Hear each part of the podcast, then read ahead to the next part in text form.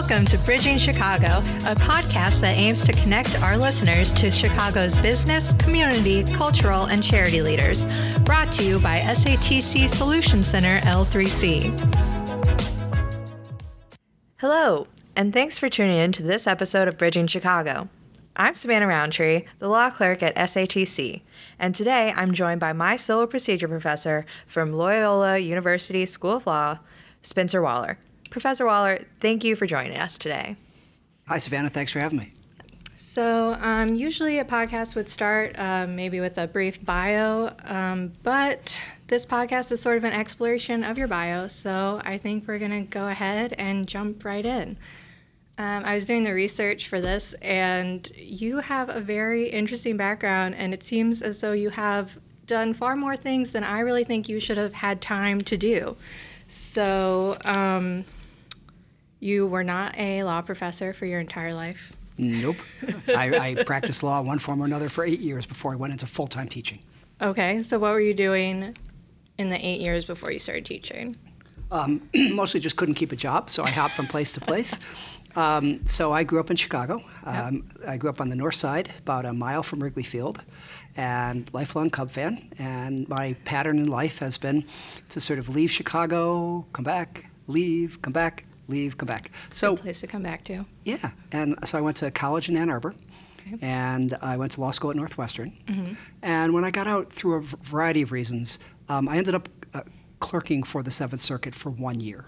Okay. And it wasn't my original plan, and there were all kinds of just forks in the road. Um, during law school, I clerked for the Federal Trade Commission. Okay. My, one of my loves, besides civil procedure, is antitrust yep. and consumer protection. And so had the Reagan administration not gutted the Federal Trade Commission, um, I probably would have gone to work for them if I could have, either in Chicago or in D.C. My second summer, I worked for a great firm based in New York, Kaye Scholer, Fierman Hays and Handler. It's now part of Arnold and Porter. Okay. Uh, great practice, a lot of antitrust, a lot of really interesting litigation, and uh, they were nice enough to make me an offer. I had accepted, and in my third year of law school, my father got sick he subsequently passed away, and I was looking for a way to stick around. Sure. So I stayed in Chicago and was able to, at the last minute, with the help of everyone from my rabbi to my professors to my parents' friends, mm-hmm. I was able to uh, interview for a couple different clerkships. Yeah. One of them worked out. And in the course of that year, I saw an ad on the bulletin board in the copy room for the honors program of the U.S. Department of Justice in the antitrust division.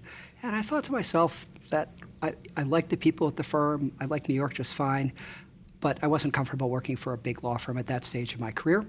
And I explored the honors program. I was accepted, and I was able to start in Washington, D.C. And this would have been in the fall of 1983. Okay, yeah, that's what I noticed. Um, that you were working for the Justice Department, and the move from um, you were doing some antitrust, and then was it a move back to Chicago where you're working on the uh, Chicago Strike Force? So, yeah, or? so two things were going on. When I was in D.C., I was working on very interesting issues, but not doing interesting things. Okay. So, early 80s, Reagan administration, not a lot of action in antitrust outside of the criminal prosecution of cartels, which is okay. a political thing, but that wasn't what I was working yeah. on. I was working on cool stuff that was going nowhere involving international companies. And I it was great experience. I worked with smart people. I learned how to mm-hmm. take uh, the equivalent of depositions, uh, pre pre complaint civil um, depositions. Uh, but, but our cases typically didn't go anywhere because that administration had very conservative free market views, and you really needed stunningly high levels of proof to bring anything outside of routine price fixing cases. Right. I had the thrill of my first pleading in federal court being a Supreme Court brief where I wrote, that, you know, drafted a little tiny part of the first draft. Uh-huh, just a, a, casual Supreme Court brief. yeah, you read it in civil procedure. It was Matsushita. Okay. um, about summary judgment and some other things and after a couple years, uh, I wanted to get the skills to be a good lawyer, to be a good trial lawyer, because mm-hmm. I thought that's where my career would be. Yeah. And and I did come back. So once you're in the Justice Department, I already had a background check. I already had a security clearance. So uh, you know, so I was inside the Justice Department. It made it mm-hmm. easier to move yeah. within the Justice sure. Department. And so I interviewed with the Organized Crime Strike Force. And at the time, they were physically separate from the U.S. Attorney's Office. Okay. So instead of reporting to the local U.S. Attorney, uh, we reported to the head of our section in Washington.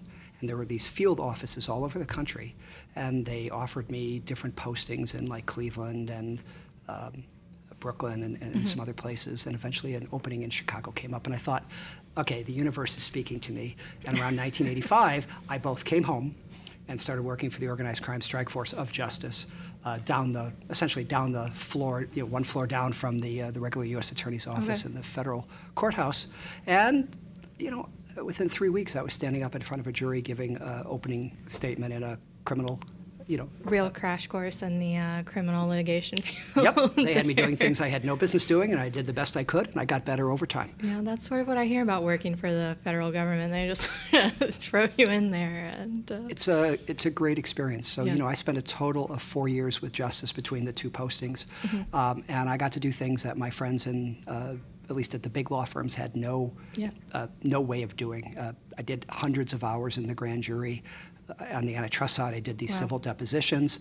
I tried cases. I worked on appeals. Uh, I negotiated guilty pleas. I appeared in front of the chief judge on grand jury matters and grants of immunity, which are in the news these days Yeah. uh, for, for other reasons. And, uh, you know, I was having a good time, and I was really felt like I was wearing the white hat. I was Yeah. not prosecuting mopes who were getting caught with minor amounts of drugs or something like that. I was prosecuting, by and large, career criminals who made a conscious decision to prey on the weakest and most vulnerable people in our society. Wow. Yeah, sounds like some really interesting work. That's quite also quite a jump from working in the antitrust division before, which I want to back up to just a little bit because I know that antitrust is one of your favorite topics, and you're the director of the Institute of Consumer Antitrust Studies at Loyola. And so I just want to tell everyone what antitrust is to our listeners. And so, would a uh, sort of layman's understanding of antitrust be stopping monopolies and for like business competition. Sure. Um, I think uh, in most of the rest of the world, they call it competition law, which makes far more sense. It's just a historical accident that the cartels and monopolies in the United States were organized in the form of a trust in the late 19th century. And as a result, the law in the U.S. is called antitrust. Okay. Everywhere else in the world, it's about competition. It's exactly what you say. Mm-hmm. It's about preventing monopolies and dominant firms from abusing their power. Think Google, Microsoft, Right. Facebook, uh, Standard Oil, if you go back far enough. Uh, preventing cartels, which are agreements between competitors which raise price or cut production, which is exactly Right. the same thing in the mm-hmm. marketplace, preventing them from stealing money from consumers by rigging bids, raising price. And then the third part of it is protecting competition by preventing mergers that are likely to harm the market if you let them go through. Okay. And there's hundreds of mergers that are in the paper, you know, every day Right. that you can read about. Yeah. And so you were working in the foreign commerce section of antitrust, Yes. is that correct? And so how does how does the foreign aspect play in there?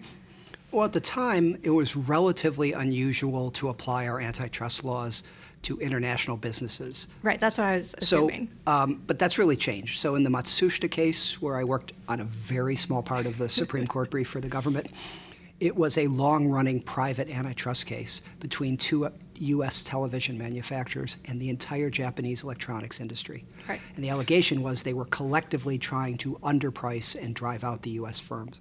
Right. So, after 18 years of litigation, uh, the case made it to the Supreme Court as to whether summary judgment was appropriate or not on most but not all of the claims in the case. And in that instance, the Supreme Court asked DOJ for the views of the government. And of course, they, Right. they always respond when asked.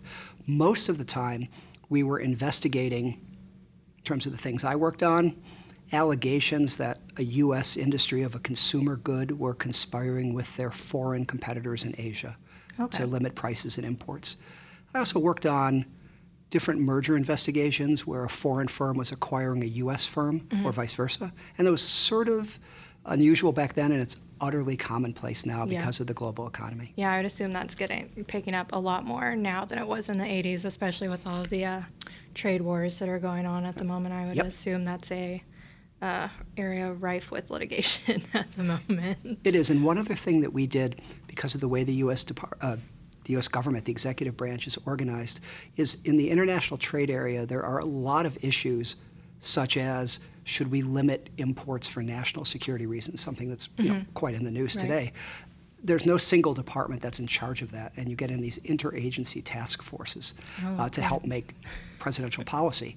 And we were the voice for consumers and for competition. Okay. And one time we were talking about no, you really shouldn't limit copper imports in the name of national security because it doesn't seem to help on national security. It's likely to just drive prices up and benefit Right. the copper producers. That was the sort of thing that we also got involved in. Okay.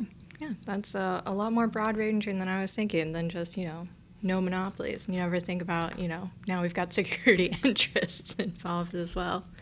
So you've moved back to Chicago. You're working on the strike force. What's next? Well, um, the proverbial fork in the road again. Uh, there was a point at which I had to decide if I both wanted to be sort of a career government person and a career criminal uh, prosecutor. Right. And I was enjoying it, but it was very, very stressful. Yeah, I would Um, imagine lots of long days, pretty draining material you're working with. It was, and I, you know, I felt good about what I was doing, and Mm-hmm. obviously we took our uh, best way to say it, our, our responsibilities very seriously about both not bringing charges unless we really thought we could prove someone guilty beyond a reasonable Yeah. doubt, and it's exciting. Mm-hmm. And then you, you get to the sentencing phase, and you have to ask a judge to put even a bad person away for 15 years, and then I'd go home and get sick. Even though I did my job and I was proud of it, and it was very stressful. yeah, I can And- imagine. uh, I decided that uh, you know I really didn't want to be a full-time criminal person. It's living in an exciting but really morally compromised environment, and even as a spectator, uh, it's, it's it's draining. Yeah. And so I was looking around uh, to enter uh, practice with a firm, and I was five years out of law school. I had tried, I don't remember, eight or nine cases, argued a couple of appeals, written a couple of briefs that made it to the Supreme Court.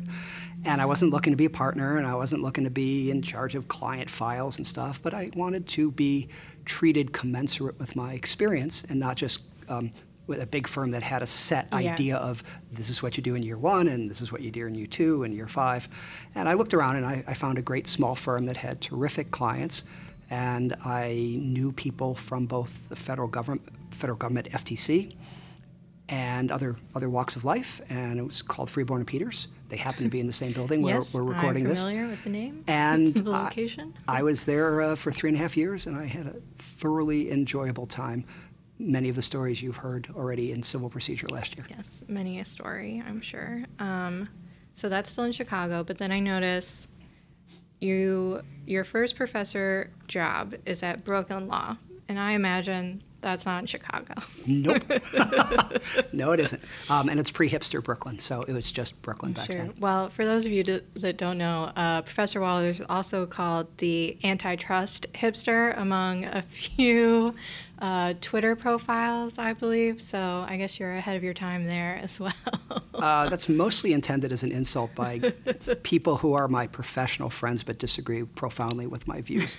Um, if you saw, if you could see what I look like and how I dress, uh, hipster wouldn't be the first thing you think of. I actually had my first teaching job as an adjunct, you know, just on the side when I was a full-time prosecutor, and then at um, at, at the law firm, just teaching one night a week, a little seminar on international antitrust, the, the stuff that I've been doing in D.C. Uh, at Chicago Kent. Okay, And right along the, the way. I wrote an article here or there, but clearly I was working at more than 100% Right. during the day and then cramming this extra stuff in on weekends, evenings, and, Mm-hmm. and, and, you know, one night a week down at the law school. And uh, that's when I got the teaching bug. Yeah. And I hit another fork in the road where I had to decide things are going well at the firm. It's likely they're going to invite me to stay. Um, nothing is for sure. At some point, if I'm going to go on the market for law teaching, which is a crazy market, um, we can talk about it if you care, um, this was a good time. And uh, I, I tested the waters. In year one, I uh, wasn't so, ex- so successful.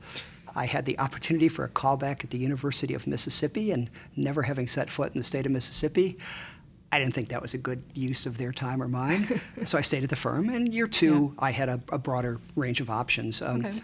And I always cared more about the location of where I'd be teaching than Yeah. whether the f- school was ranked you know, this high or you know or Sure. above or below.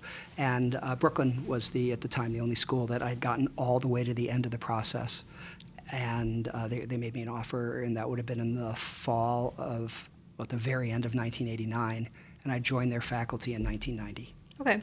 So, just a little bit about uh, the law professor market. What is it based off of articles you've written, more experience? I don't really know how professors of law get chosen. Where, where professors come from. Yeah. Um, there's an organization in, in, Washington that's kind of like our lobby group, our trade association, called the Association of American Law Schools one of the things they do is run an annual hiring market for new professors. Okay. So it's a centralized, now it's web based, it obviously mm-hmm. used to be on paper, um, but it's a centralized web website where all people who are interested in trying their hand fill out a standardized one or two page profile. Okay. And it goes to all schools that are members, there are about 200 schools that are accredited mm-hmm. members of, the, of, of AALS. And the hiring committees of each of these schools uh, flip through anywhere from 600 to 1,000 of these resumes. Wow. Uh, and again, you narrow it down by what subjects you're yeah, most interested in, what parts of the country you're most interested in, what you're not interested mm-hmm. in, um, and they, uh, the schools invite you to, for these short preliminary interviews. Okay. Um, and it takes place in Washington in the fall, three days worth if, if you're that popular. Mm-hmm. Um, I don't think I ever had more than six or seven. Uh, of these interviews, but you know, if you're a superstar, you can probably get 20, 25 interviews at schools. And for one plane ticket, and one set of hotels, you just run around this gigantic, right. um, I think it's a Marriott or a Sheraton, sure. uh, back and forth, talking to as many schools as, as you want. And then the hiring committees hopefully read your stuff, mm-hmm. think about their curricular needs, think about diversity, think about uh, right. you as a person, and um, uh, if they like what they see, they invite you back, usually for a day and a half callback, where you have to make presentations to the faculty about your scholarship, Usually you meet with the students, you usually meet with the deans, and then at some point the whole faculty argues about uh, who are their top candidates and make offers accordingly. Sure. And so those are t- technically recommendations to the dean. Right. Okay. But generally speaking, yeah. the dean follows what the faculty does, unless the dean thinks there's something, say, discriminatory or sure. underhanded going on. Otherwise, they're happy to follow those recommendations. Right. So, sort of starts off as a self selecting process. You decide I would like to be a law professor and I think I would be good at teaching these subjects?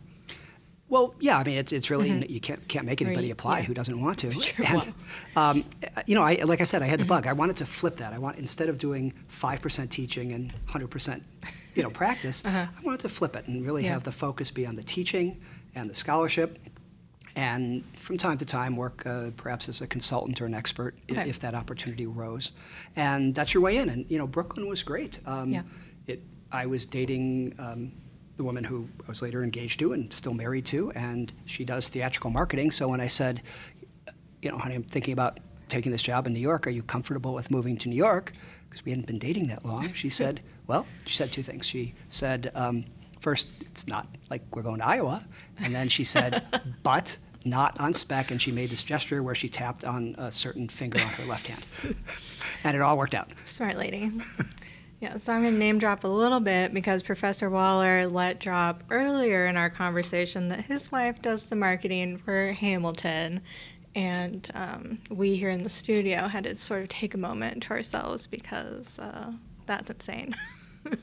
she's very good at her job, and she's been working in, the, in her field almost as long as I have in, in mine. And she's worked on many, many uh, touring productions, uh, s- some of which have been great successes, and others, you know, things that you haven't heard of. So, do you get tickets to go see Hamilton whenever you want, or are they just still I'm, difficult I'm to get? I'm I hear I'm that... a very, I'm a very lucky spouse. Uh, right now, the show is still in demand in Chicago and in the yeah. other cities where the touring companies are crisscrossing the country. Yeah, I hear even the actors have a hard time getting tickets. so, um, while you were in Brooklyn, were you working on any cases still, or just solely teaching?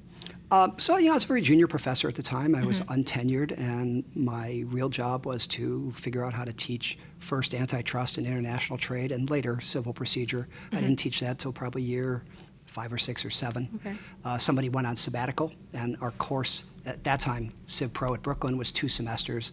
And the woman who was one of the real giants of the field was just gone in the spring, and mm-hmm. I had to teach. She had already taught the personal jurisdiction, subject matter jurisdiction, the dreaded Erie mm-hmm. doctrine, all that stuff, and that's what she loved. And then I had this uh, second half where I had to cover all of the litigation process from the filing of a complaint through enforcing uh, a verdict from uh, from a judge or a jury. So, you know, really, that is a daunting task to Yeah. develop new courses uh, where you don't know a lot, you know a little more than your students. But obviously, uh, you can't let that show. And then, you- again, unless you continue writing, they're not going to keep you at some Yeah. point. Uh, I've worked at two different schools, Brooklyn and Loyola, which are pretty forgiving. And, you know, obviously, if somebody has a personal problem or a health issue and there's a year where they don't do as much as they can, you know, we get that.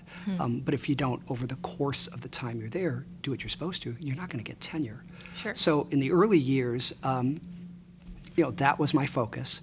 I was still technically of counsel to Freeborn and Peters because there were a couple little matters I had to finish up for them because um, would have been bad for the Sure. client. And also, I had a couple clients who were actually my own at a small level. Okay. And so that was a transition arrangement.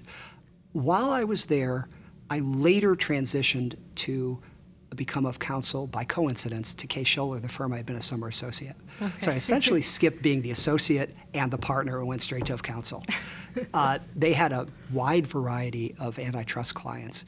They did not have a any foreign offices at the time. I don't know the answer if they do now. I assume they do, uh, as part of Arnold and Porter. But part of what I did was give them a lot of advice as to the EU antitrust implications of things uh, that they were working on. They had plenty of lawyers who knew more antitrust than I ever will, but I had the European expertise where I could issue spot and say, "Don't worry about that. Worry about this. Let's go find a lawyer in Brussels who can really take care of this." Sure. So I didn't do a lot of big time consulting. I didn't do any expert witnessing that I can recall when I was in Brooklyn. I handled two appeals in the Second Circuit on very limited international litigation issues where I could really never take a district court case with discovery and pleadings. Right. But write an appellate brief, show up and give an argument. Okay. I did a couple of those over the 10 years I was there. Okay, so a real flip from your previous Very much so. 105% work. Yeah, and. I, I- you know, I liked, I really liked practicing law. Yeah. I love being a teacher, but I enjoyed practicing law. I think I was decent at it, and if the, the, the the path had simply led me to continue at Freeborn or some other firm, Mm-hmm. I, I would, I would have been a happy guy. Not as happy as I am now, though. Yeah. Well, I'm certainly glad you made the switch. I don't know if I would have made it through civil procedure with uh, a different professor. It's not, you know, no offense, the most exciting topic I've ever heard. I get it. I get it. My, my favorite um, evaluation at the end of the year is usually, wow, this was more interesting than I thought it was going to be. Yeah, so uh, the spot opened up for civil procedure. Did um, someone ask you to take that? Was that something you were looking for to take? It wasn't really a request. The dean indicated they had a need. And Yeah. that's fine. At the time, I was not teaching any first year students, so I had never had the pleasure of meeting people while they were still getting it in their first year. I was, at the time, teaching second and third year Okay. students. And it's come to be one of my, my favorite things, which we can talk about now or later. But I had the chance at Brooklyn to teach both halves of civil procedure often in the same year. The sections were very large, up to 125, depending Wow. on the year. Uh, less occasionally in the night Yeah. school and at, at Brooklyn, and then at Loyola until very recently, are, they have evening part-time programs. Mm-hmm. And both were tremendous. It's really fun to teach a student from the first day of law school Yeah. and see them develop over the course of a semester or a year, depending on how the course is structured. And you get to do a lot of things that you don't, it's already been done by the time you get somebody in your second and third years, Sure. you'll discover, which is how do you teach a case? How do you, how do you read a case? How do you understand a concept, whether it's personal jurisdiction or something else? Mm-hmm. negligence, whatever it is, and you know, from uh, watching it unspool from cases from the Civil War to essentially last month with Yeah. whatever the Supreme Court did, and that's a real skill that is both teaching you how to be a lawyer as well as teaching you the specific thing that you're studying. It almost doesn't matter what line of cases you're reading. You've got to understand that link and how it all cuts back and which things you thought were dead and buried that somehow jumped up around, you know, 1940, 19, 2011, whatever it is. Yeah. Uh, at, in addition to teaching students, you know, how our litigation system works and how to make choices that lawyers make every day. And Civ Pro is really great at that because besides criminal law, everything else you read in first year is a civil procedure case. It's Yeah. a civil procedure case about contracts or torts or property or whatever. Uh, And for the thing that gets me excited about civil procedure, and I get why it doesn't necessarily excite the students, is that along the way you study these rules. But these are not rules like if you switch the light off, the, it, the room will get dark. These are rules that say, well, if you think it's a good idea, you can do A, B, or C. Mm-hmm. And to get students to the point where they can begin to exercise those muscles and make a choice that you're at this stage of a case and you've got five different ways of discovering the facts that help you win the case, what's the best way to the promised land? And, and get the students to engage mm-hmm. with each other, not just with you, and start to wrestle with that in a controlled, safe environment, I think is great. Good. Yeah, I would say, you know, it might not have been uh, my favorite class the whole time we were learning it, but it has since been my most useful class because uh, one of the first things I actually did here at the law firm was I had to figure out a diversity problem, which at the time when we were learning it, I sort of thought, like, how can anyone get this wrong? How do they not know where they're doing business or where they're living? But we had someone who didn't think that they could be litigated in Illinois or thought that they, um, had complete diversity when they did not.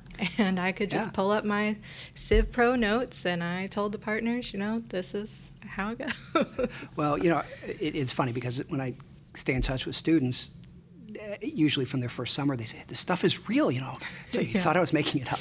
Yeah. I also like to offer what you've heard me talk about as a lifetime guarantee, which is, you know, any of my students who've had the course in any of this, if they really do their best and they can't uh, get it, I'm always happy to get a phone call and get a new hypothetical to use for yeah. the next year about diversity or personal jurisdiction and help them. Yeah, I, I, I texted my study group as soon as that came across my desk. I was like, Waller was right. This stuff really does matter. So, um, you know, thank you for teaching me that very well.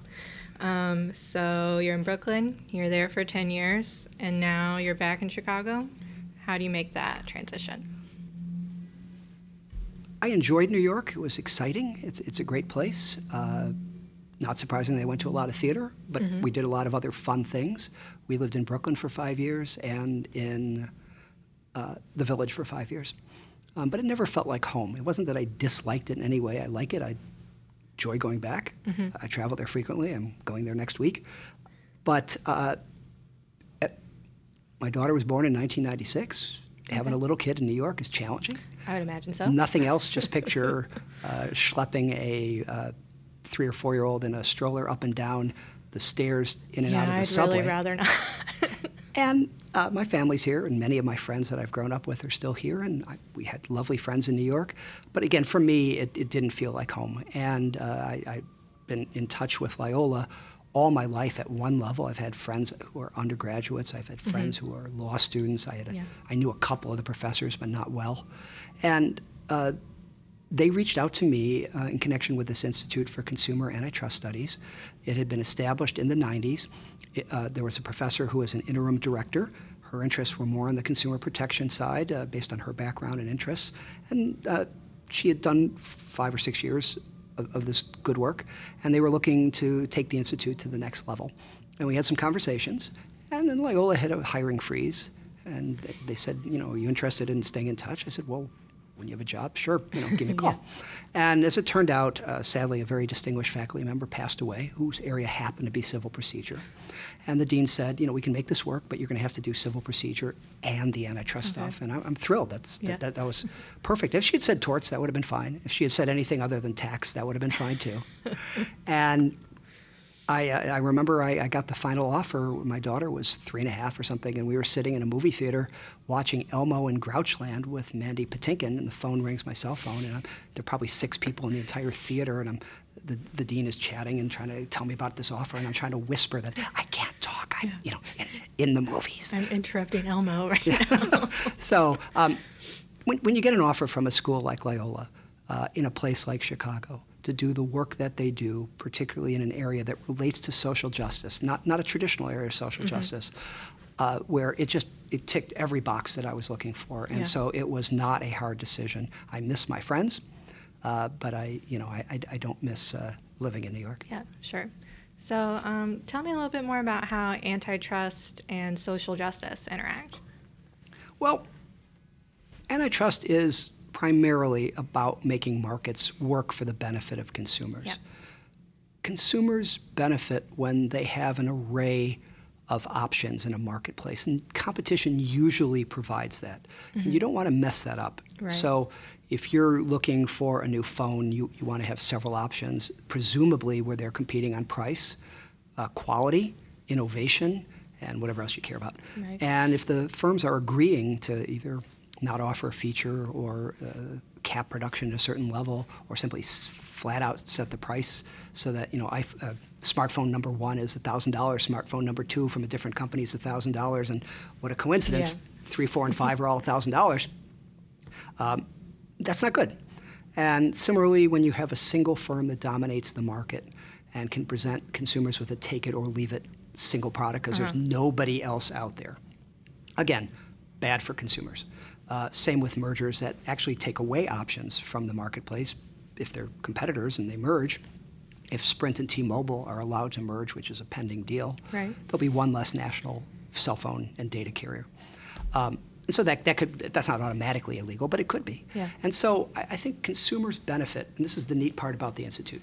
They benefit most when there's a competitive market that provides them reasonable amounts of choices. And they also benefit when those choices are presented to them with full and fair information without fraud and deception, which is the consumer protection half. Right. So it's two halves of the same coin of how you benefit consumers in a market economy. Uh, if, if there was a society that had decided to embrace or continue the full socialist model, you don't need antitrust law because you've made a choice to have no Right. competition at all. That usually doesn't work out very well. Yeah. Uh, history it hasn't been kind to most of those uh, economic systems, and they tend not to be very democratic uh, either.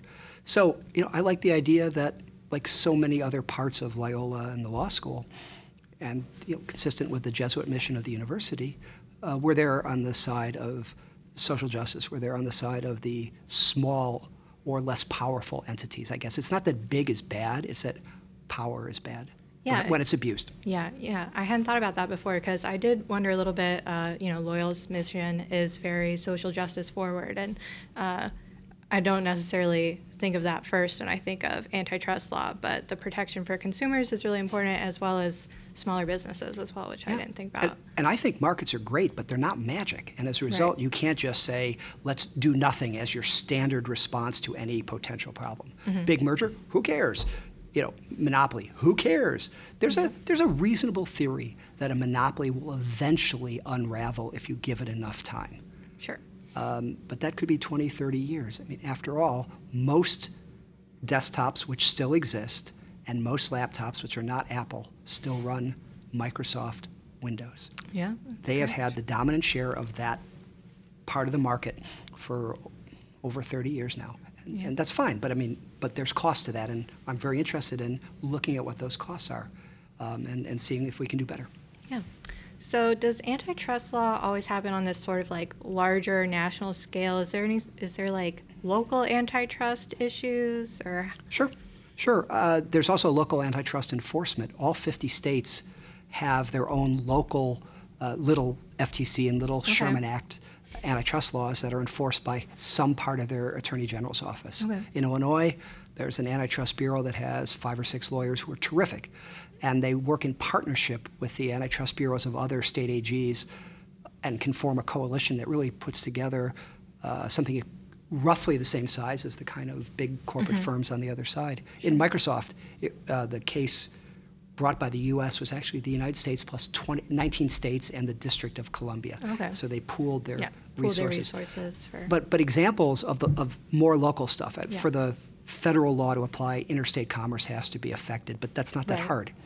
It could be as little as bid rigging in a road construction. It's quite common that when highways and bridges and stuff are being built or repaired, uh, it's put out for bids.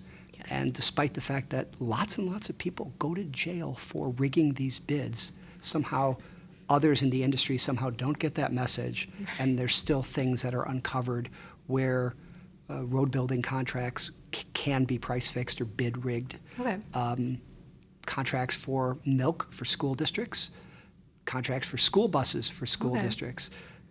That sort of thing is local in nature. It's Yeah, subject to the federal laws. Hyper local, you know. Um, but it also- in your school. Yeah, and, you know, it's really- driving on. It's really just theft um, from local taxpayers who have to pay more for Right. something that they're not really getting value for. Yeah. So, has there been any big changes in antitrust law recently that are affecting things in Chicago, things around us? Hmm. That is a good question. I would say, so, so at, a, at a national level, the biggest change over the last 30 years has been changes in the law and economics that many times I oppose, not, not all of them, but have the Supreme Court puts its faith more in markets now than in the legal regulations that the antitrust laws were intended to put on those markets. Okay. And I don't think that's a good thing, but uh, you know that's something that reasonable people can differ on. But that's been the trend, where more often than not, the Supreme Court since the late 70s or 80s, consistent with sort of the Reagan era stuff that I was talking about, uh, they have loosened the antitrust laws more than they have strengthened them. And as a result, uh, you have fewer choices as to uh, phone companies and Yeah. other products than you, you might have in an earlier era. And that, that Yeah. affects us all, but it's not Yeah. specific to Chicago. There was a um, there was a case uh, a year or two ago that involved a litigation between the rooftop owners outside Wrigley Field Oh, yeah. and the Cubs, where antitrust law was a minor part of that. I Oh, thought really? the uh, rooftop owners had a very strong contract claim, but there was also some antitrust stuff that was unsuccessful in that case. That's, Okay. that, that's about as local as you can get. Yeah, yeah. I remember when the rooftop law was going on, but I never would have thought antitrust there.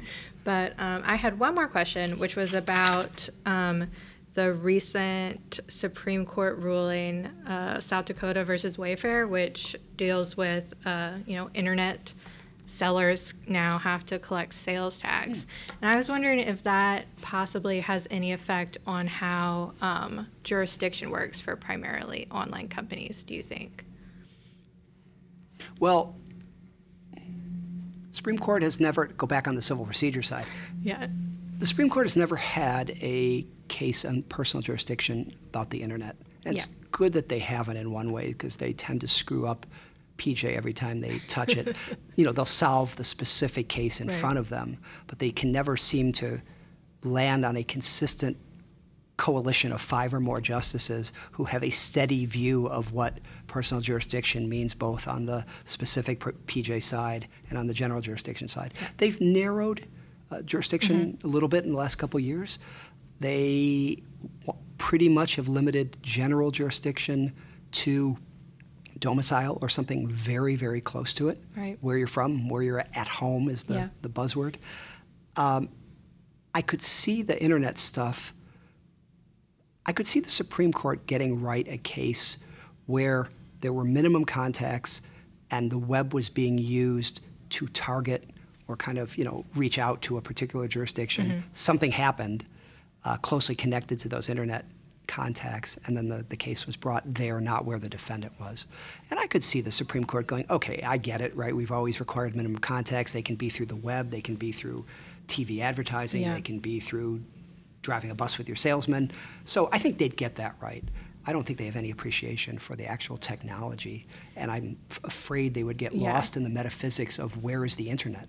Yeah, I just remember those questions coming up during class, and when I was reading that case, I was thinking, you know, that uh, being able to collect sales tax might sort somehow alter the minimum contacts that a corporation might have.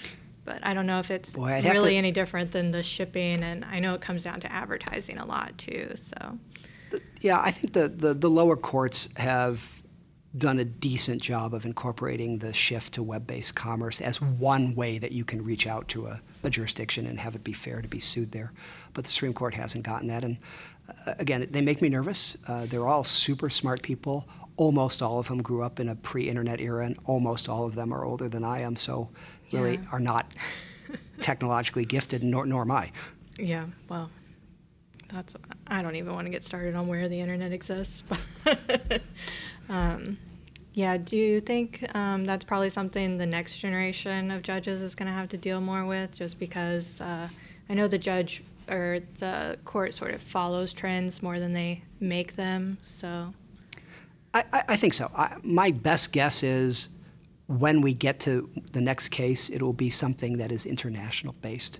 Because by and large, if you have web contacts between Illinois and Indiana and you're arguing PJ, mm-hmm. you also have just traditional on the ground yeah. contacts. So those cases are a little bit less interesting.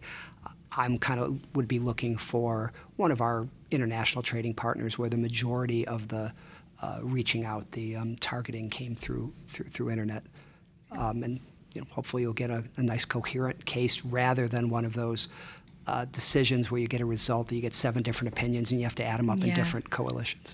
Yeah, those cases are especially frustrating for those of us who have to read them all.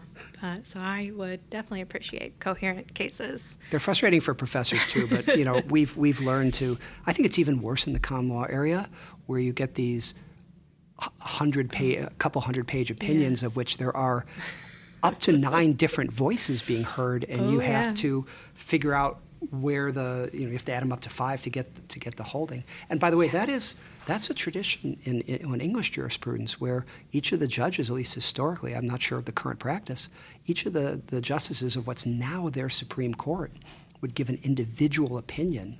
Oh. And you, you had to do all the counting and, and do all yeah, the do melding some, to see what oh. the real holding was of the group of them. Well, I'm did not know that, but I'm certainly glad that America made the change. For generally, we just have an opinion, a dissent, maybe a concurrence or two. But those, those are the good ones. And fortunately, you know, the vast majority of the Supreme Court cases are not that divisive. If you yeah. look at them, there's a huge number of cases that are seven to two, eight to one, or unanimous. Yeah. Uh, there was a recent perfectly sensible, completely unanimous decision in uh, an international antitrust case that was just decided two months ago, and you, it's 12 pages long, and you read it and you go, yeah, okay.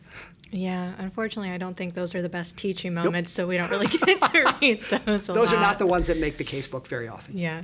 All right. Well, that pretty much wraps up anything I wanted to talk about. Is there anything else you wanted to touch on today?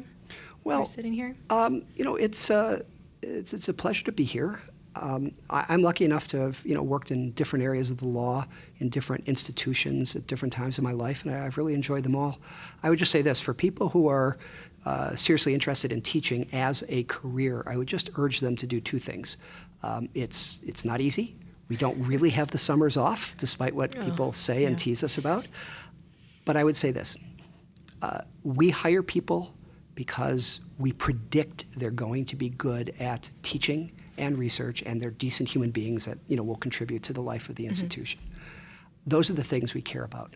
So if someone thinks that is a path for them, the best way they can pursue this, and I'm happy to chat with anybody who has any questions, uh, but the best way to prove that you're going to be good at teaching is to teach. Be an adjunct. Yeah.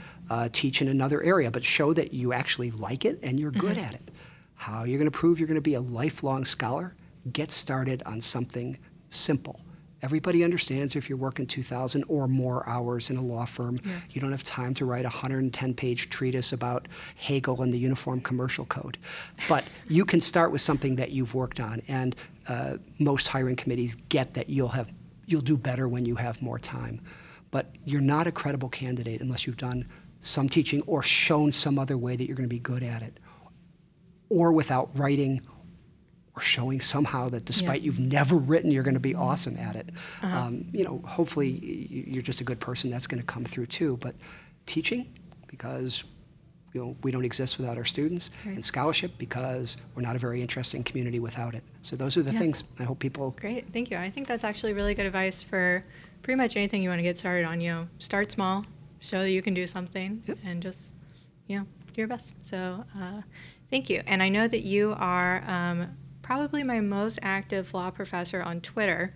So, do you want to share your Twitter handle in case people want to follow Sure. Um, you can follow me at S Weber Waller. That's S W E B E R W A L L E R. Great. So, um, thanks for joining us today. Oh, thank you. It's been a blast.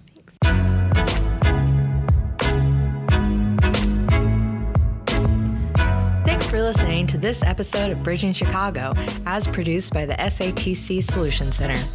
As always, feel free to reach out to us on social media with your comments and suggestions. You can email us at solutioncenter at satcltd.com. Find us on Twitter and Instagram, where our handle is at Bridging Chicago, And don't forget to rate, subscribe, and comment on iTunes, SoundCloud, or wherever you listen to this podcast. Nothing contained in this podcast shall constitute financial, investment, legal, and or professional advice. No professional relationship of any kind is created between you and the podcast host or guests. You are urged to speak with your financial, investment, or legal advisors before making any investment or legal decisions. Furthermore, the opinions expressed in this podcast are not necessarily the opinions of the SATC Solutions Center, Schenk Annes Tepper Campbell, or any of its employees. This podcast is created by the host and guests' individual capacities. All opinions on this podcast are or have been rendered based on specific facts under certain conditions and are subject to certain assumptions and may not and should not be used or relied upon for any other purpose, including but not limited to, for use in or in connection with any investment purposes or legal proceeding.